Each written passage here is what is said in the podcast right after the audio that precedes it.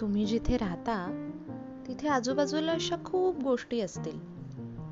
या कवितेत सुद्धा गवत आहे आंब्याचं झाड आहे कुत्र्याचं पिल्लू आहे मनीचं पिल्लू आहे आणि ते सगळे आपल्याशी बोलतायत.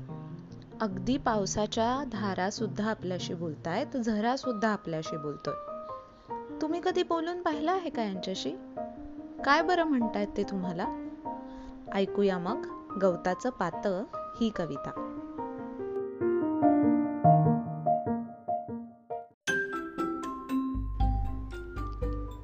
कवितेचं नाव आहे गवताचं पात.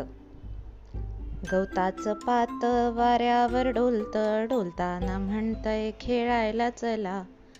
झऱ्यातलं पाणी खळा खळा हसत हसताना म्हणतय खेळायला चला.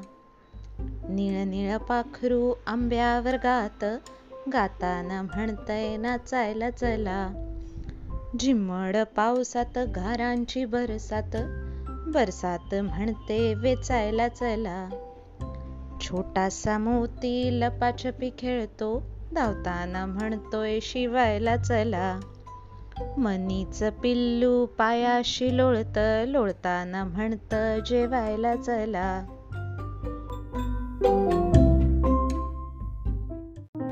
जायचं मग मावशी खेळायला? झरातल्या पाण्यात पाय डुंबवायला कुत्र्याबरोबर खेळायला? बघा बरं काय बोलतात ते तुमच्याशी. आणि काय बोलले हे आम्हालाही कळवा.